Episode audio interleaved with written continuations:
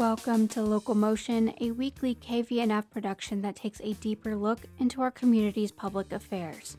I'm your host, Cassie Canoost, and today we'll peek inside a couple of our region's libraries to hear about the social backlash that has visited their doorsteps in recent years.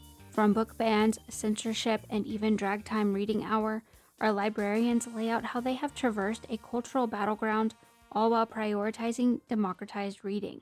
Later, we'll hear from Ouray Public Library Director Amy Van and the backlash to her library's drag reading hour. There was no real reason to censor that programming, so we chose not to. I also sat down with Amy Dickinson and Sarah Rennie of the Montrose Regional Library. I think that this was a real test of the strength of our policies, and they really held up. And so we didn't have to change anything. But first, this week I paid a visit to the Montrose Regional Library. Come along with me as I pay a visit with Sarah Rennie, the head of adult services, as we find out more about the library's most beloved spots, and even a hidden gem or two. From KVNF, it's Local Motion.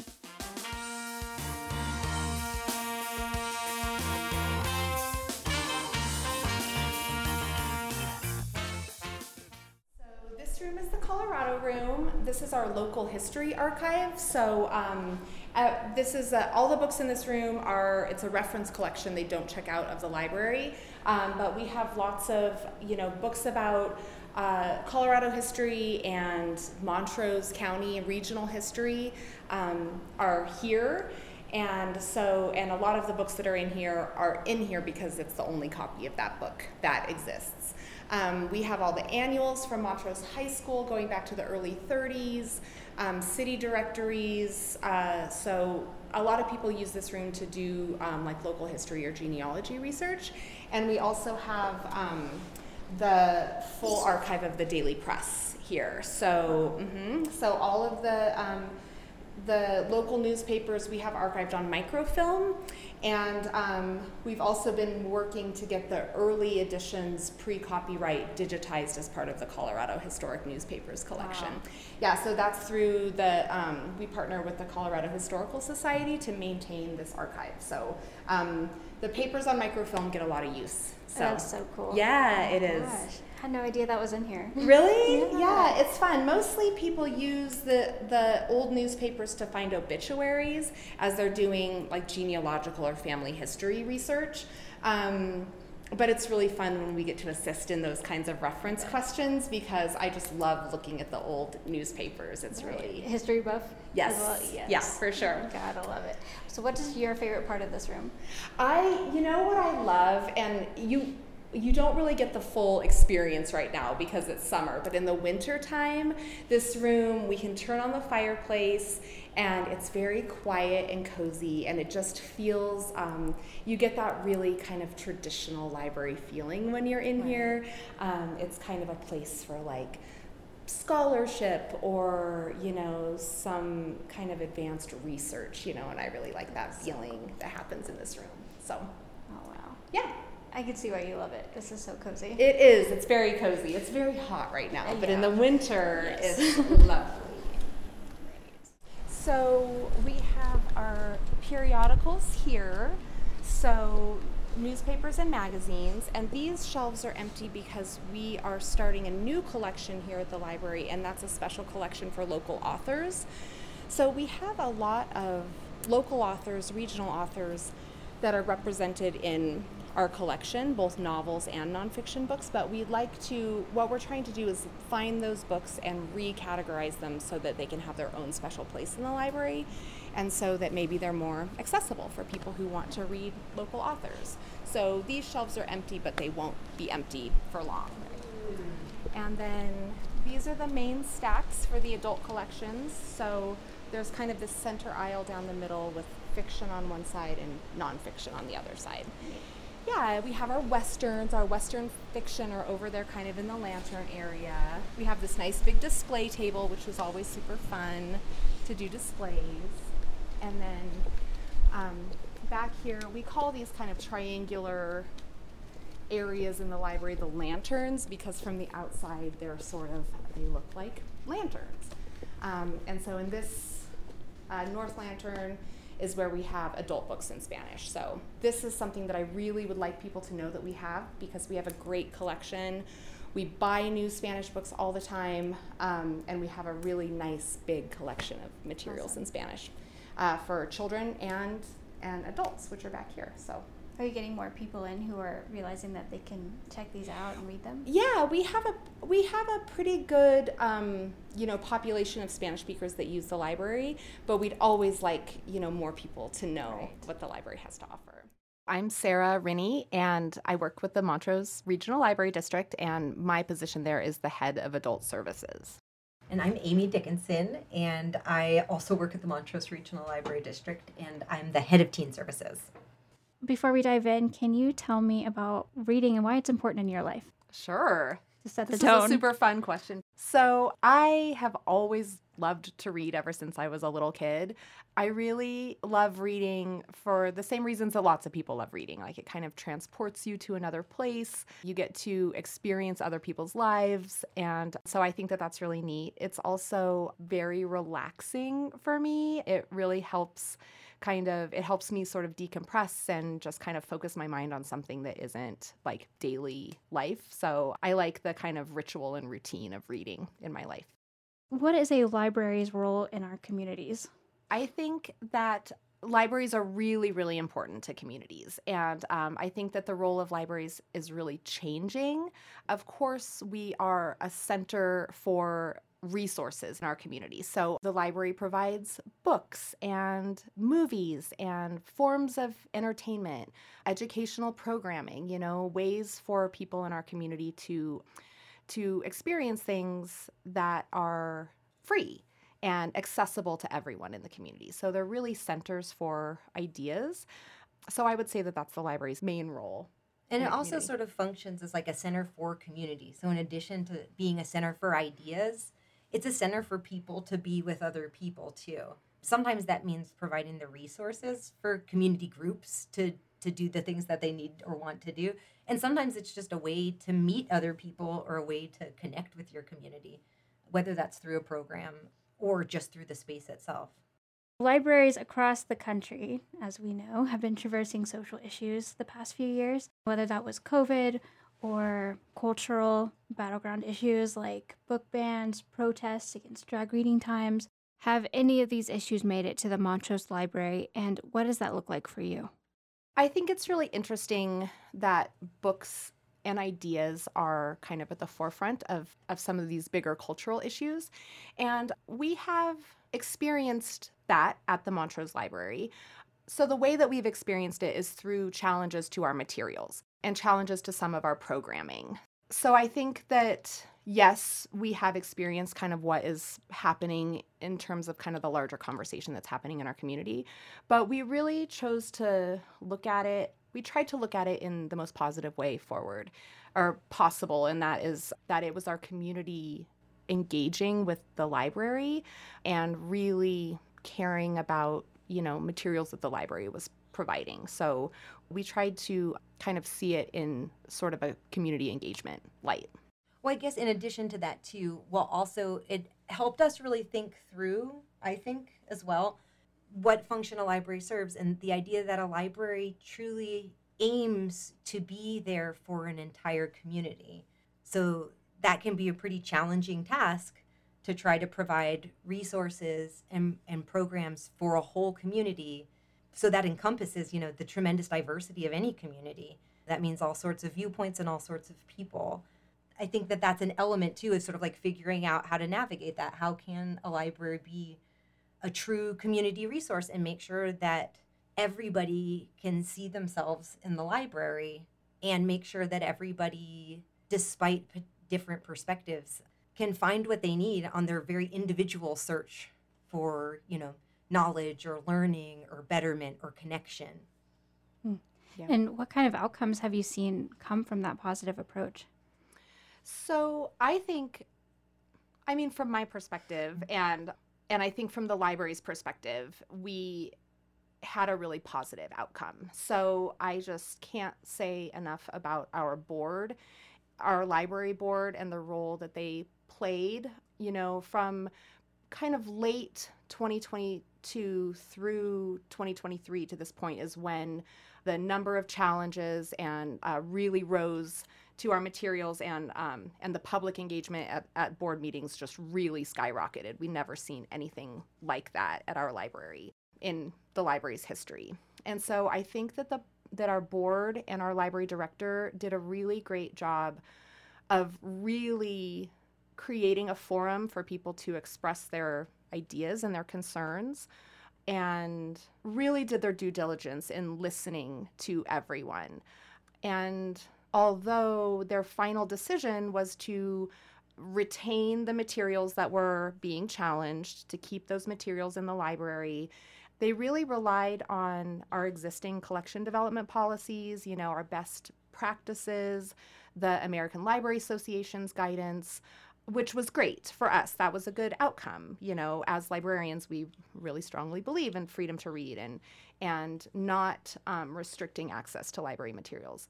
But also, I just think that the process really taught me a lot about how to engage in dialogue with the community. You know, it was always really very respectful and they really took a long time to listen to the concerns of everyone who wanted to voice support for the library and concerns about some of, you know, some of the materials or programs that they were concerned about. So I think that they gave the process lots of room and ultimately came to a what I, what I think was a positive decision. I think ultimately too they tried to sort of show the public the different things that govern the functioning of a library too. So what undergirds it, both the legal precedents and the laws, um, including you know the rights of the First Amendment, mm-hmm. as well as library policies that guide the decisions we make. And that's probably not a, a, a, thing that a lot of people go seeking out on our website all the time. Yeah. Like, that's not what people are doing in their free time necessarily, is like diving deep on the collection development policy. So I thought that bringing that, the, the board making the decision to have, they had a meeting, sort of a, a final meeting to kind of lay out this is how we this is how we make our decisions at the library and these are the things that guide us.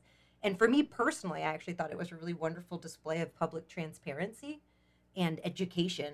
Yeah everything happened very publicly. And yeah it was very it was a really transparent process and for those of your listeners who are interested, our, our collection development policy and all of our library policies are are posted on our website and are publicly available. So everyone who wants to can have access to those. I was so impressed by the process. I thought it really was a good testament to our community and to just a really lovely example of like a community that kind of grappled with a big hard decision, you know, and then came out on the other side of it. So yeah, that's interesting you bring the board up. It sounds like having a supportive board makes all the difference. Yeah. I've been reading about different libraries who have had less positive outcomes without the support of a cohesive board. I think it's interesting to note that our board is fairly diverse in terms of people's personal beliefs um, and backgrounds. And so I thought that that was also really interesting to see a group of people who maybe wouldn't always be aligned, you know, in terms of their personal feelings about these materials, but really came to a, a consensus, you know, around the role of libraries and the importance of of the First Amendment. Have you had to make any changes to the library because of these issues over the past few years? That's a great question. The the answer is no. I think that this was a real test of the strength of our policies and they really held up. And so we didn't have to change anything. We go back now to the Montrose Library to hear what they have on offer for young readers. We visit with Tina Miners, head of Youth and Outreach Services, who describes a mural of hands that's on display in the kids section. The handprint is that's our tree of kindness. It's in our um, kindness garden. So we have the kindness garden, World Unity, and Festival of Friendship, different areas. So the kindness garden has the tree, and the handprints represent a week's worth of challenges, of kindness challenges that the children have completed. So every time they do four challenges in the week, they get a handprint to put up there, and every week we have a new card full of challenges for them to complete. When they finished 16 challenges, they get a free book, and then they can continue to do that throughout the summer. Awesome. And so, what's an example of a challenge? It, you okay? We lost a shoe. Uh, they start off very simple. Pull out a chair, put your toys away, say hello to someone, and then they can become we more the other books, but we ha- already have this. awesome. Thank you so much. Make sure we walk though. um, and then they get progressively harder, like maybe volunteering at an animal shelter, finding a pen pal, making um, a, a kit full of things that a soldier needs, or something like that. So they get progressively harder so that older kids can have a challenge as well. That's awesome. Yeah. Oh, neat. Thank you. So this is where the teen books are, but our teen advisory board in 2021, I want to say, um, made a proposal to the library um, to redesign this space to make it more comfortable and more of like a hangout space for teens. So they chose the furniture, they chose the decor, and kind of the configuration of the space. Um, we would love to have kind of an enclosed room for teens, but just the you know our building um, doesn't really allow for that right now. But uh, this was the best that we you know could do for them to kind of close it in with the shelving and um, so that they can feel like they have their own special place in the library to hang out. This is so cool. Just books hanging from the ceiling. Yeah, I know we like love the book flying birds. books. Yep. Yeah. yeah. You are listening to Local Motion from KVNF. I'm Cassie Canoost. Today we're hearing about our local libraries and how they've been traversing social issues such as the push for book bans from some community members. Now let's return to Amy Dickinson and Sarah Rennie of the Montrose Regional Library. Okay, so so reading scores have declined across the country after COVID, and I understand the library is taking steps this summer to combat that. What does that look like for you? The Montrose Library, for as probably as long as it has ex- existed, has always hosted a summer reading program for kids. Summer learning loss is real, it happens, and so we do our best to encourage um, people of all ages, but especially, you know, younger kids and teens to keep reading over the summer. And we do that in, you know, various ways. We offer prizes and, you know, incentives for number of books or time spent reading. So that's kind of the easy answer is we try to, you know, really, really encourage and incentivize reading when kids are not in school. it tries to create a, a space that encourages reading at all times but also i think maybe there's a very wide embrace too i think of the reading that you can do on your own and i think that that can be one of the things that helps really incentivize it for young people like or like helps intrinsically motivate them to want to do it because reading is connected to a lot of fun things at the library it's not a compulsory activity and the children's department is really amazing at our library with the breadth of the things that they do. The, they do so many things that it's hard to imagine someone not being excited by some of the things that they do.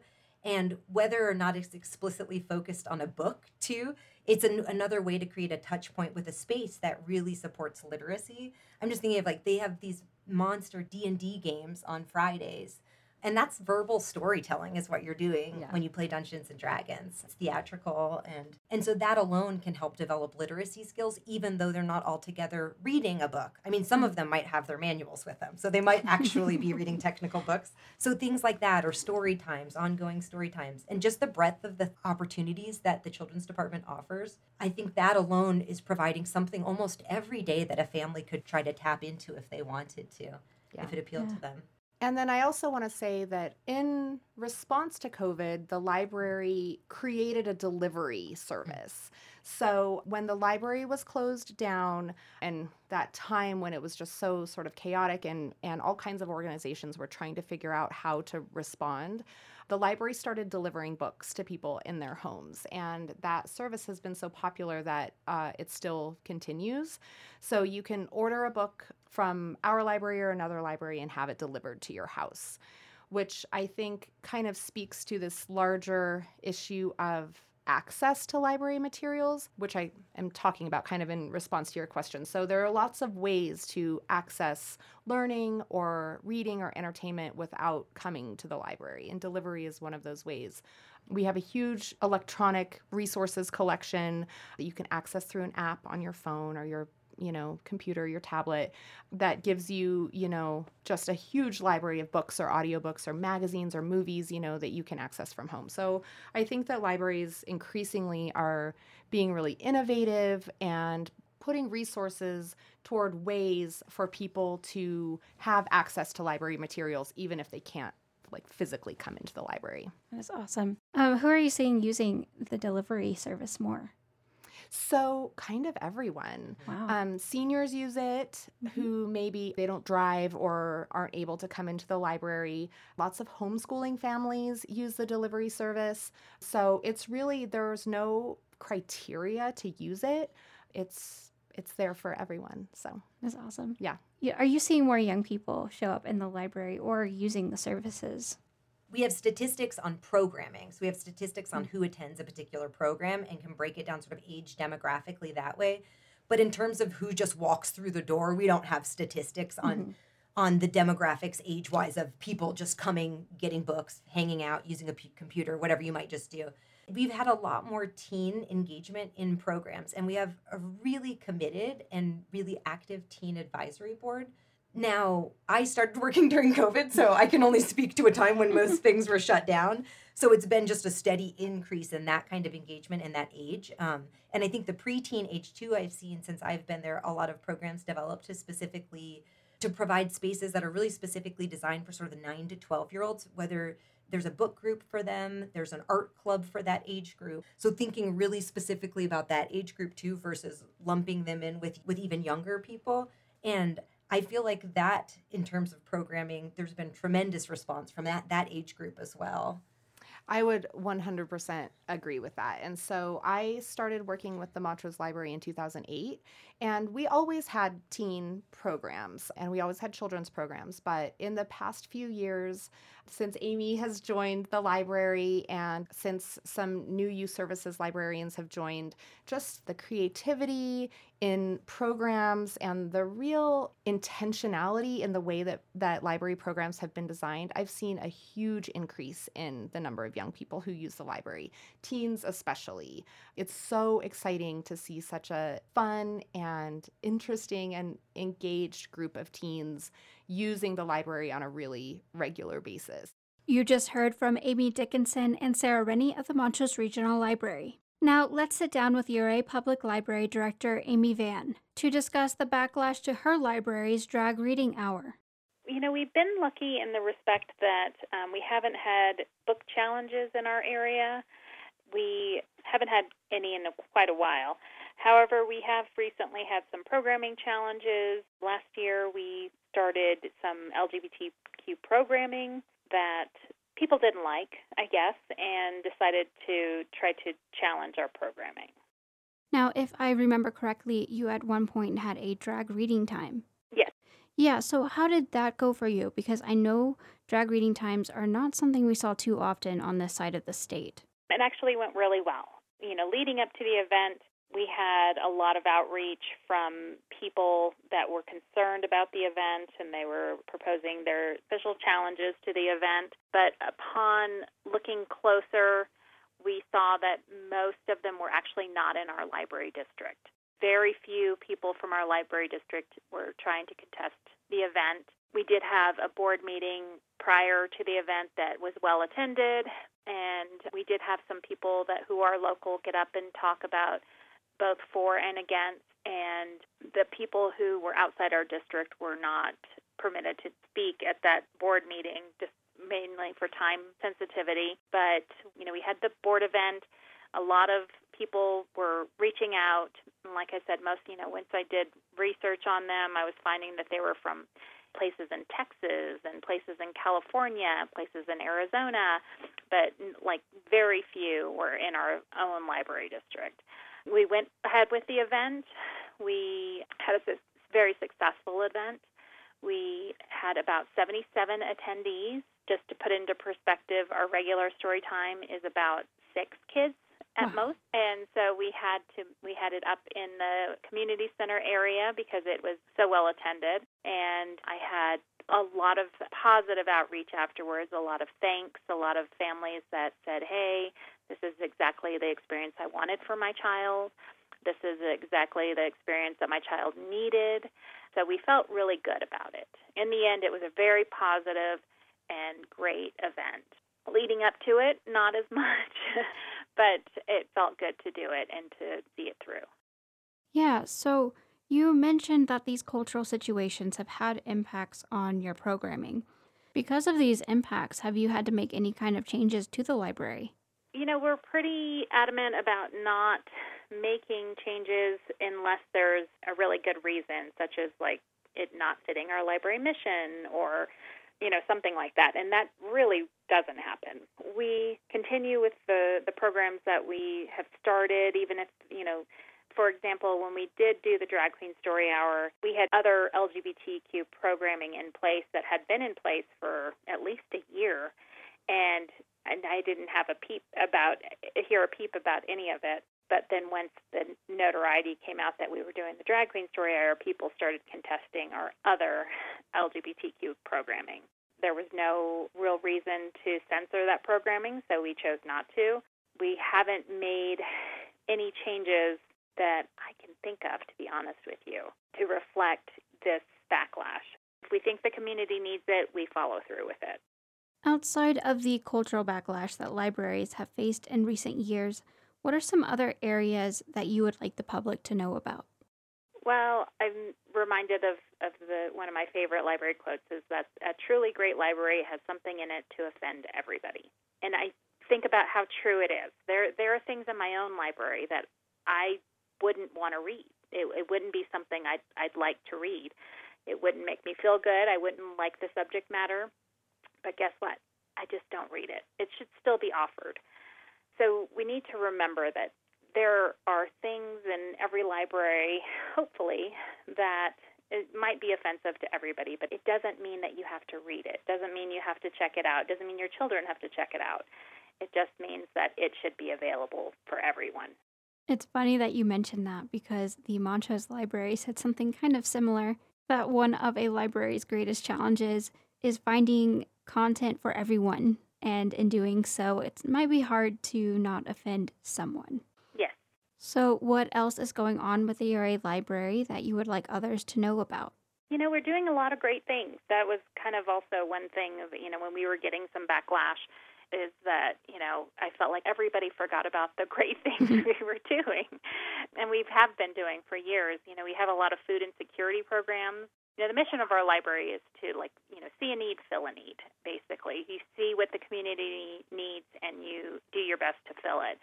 So we've created a lot of food insecurity programs. We do a free lunch every summer, one day a week for any child under the age of 18. We do a food pantry distribution. We're a food, we're, we are a food pantry distribution site because the food pantry is actually in another town over. We started a little free food pantry, and then we were doing some backpack program for kids. We also do our regular summer summer reading program we have a bunch of different types of story times and just a regular story time, a craft story time, a sensory story time, a Spanish story time. So we try to reach all the people with all the things. We also, you know, have a lot of art programs for both kids and adults, both kids and adult book clubs. We also have started a, an art rotation of with local artists in our in within our library. So the list can go on, and you know that's just our programming. It's not even to mention you know the help that we offer the people at the front desk and anybody that comes in and needs anything. We do our best to help them find what they need. So yeah, I mean I feel like we do a lot of really good things, as does every library.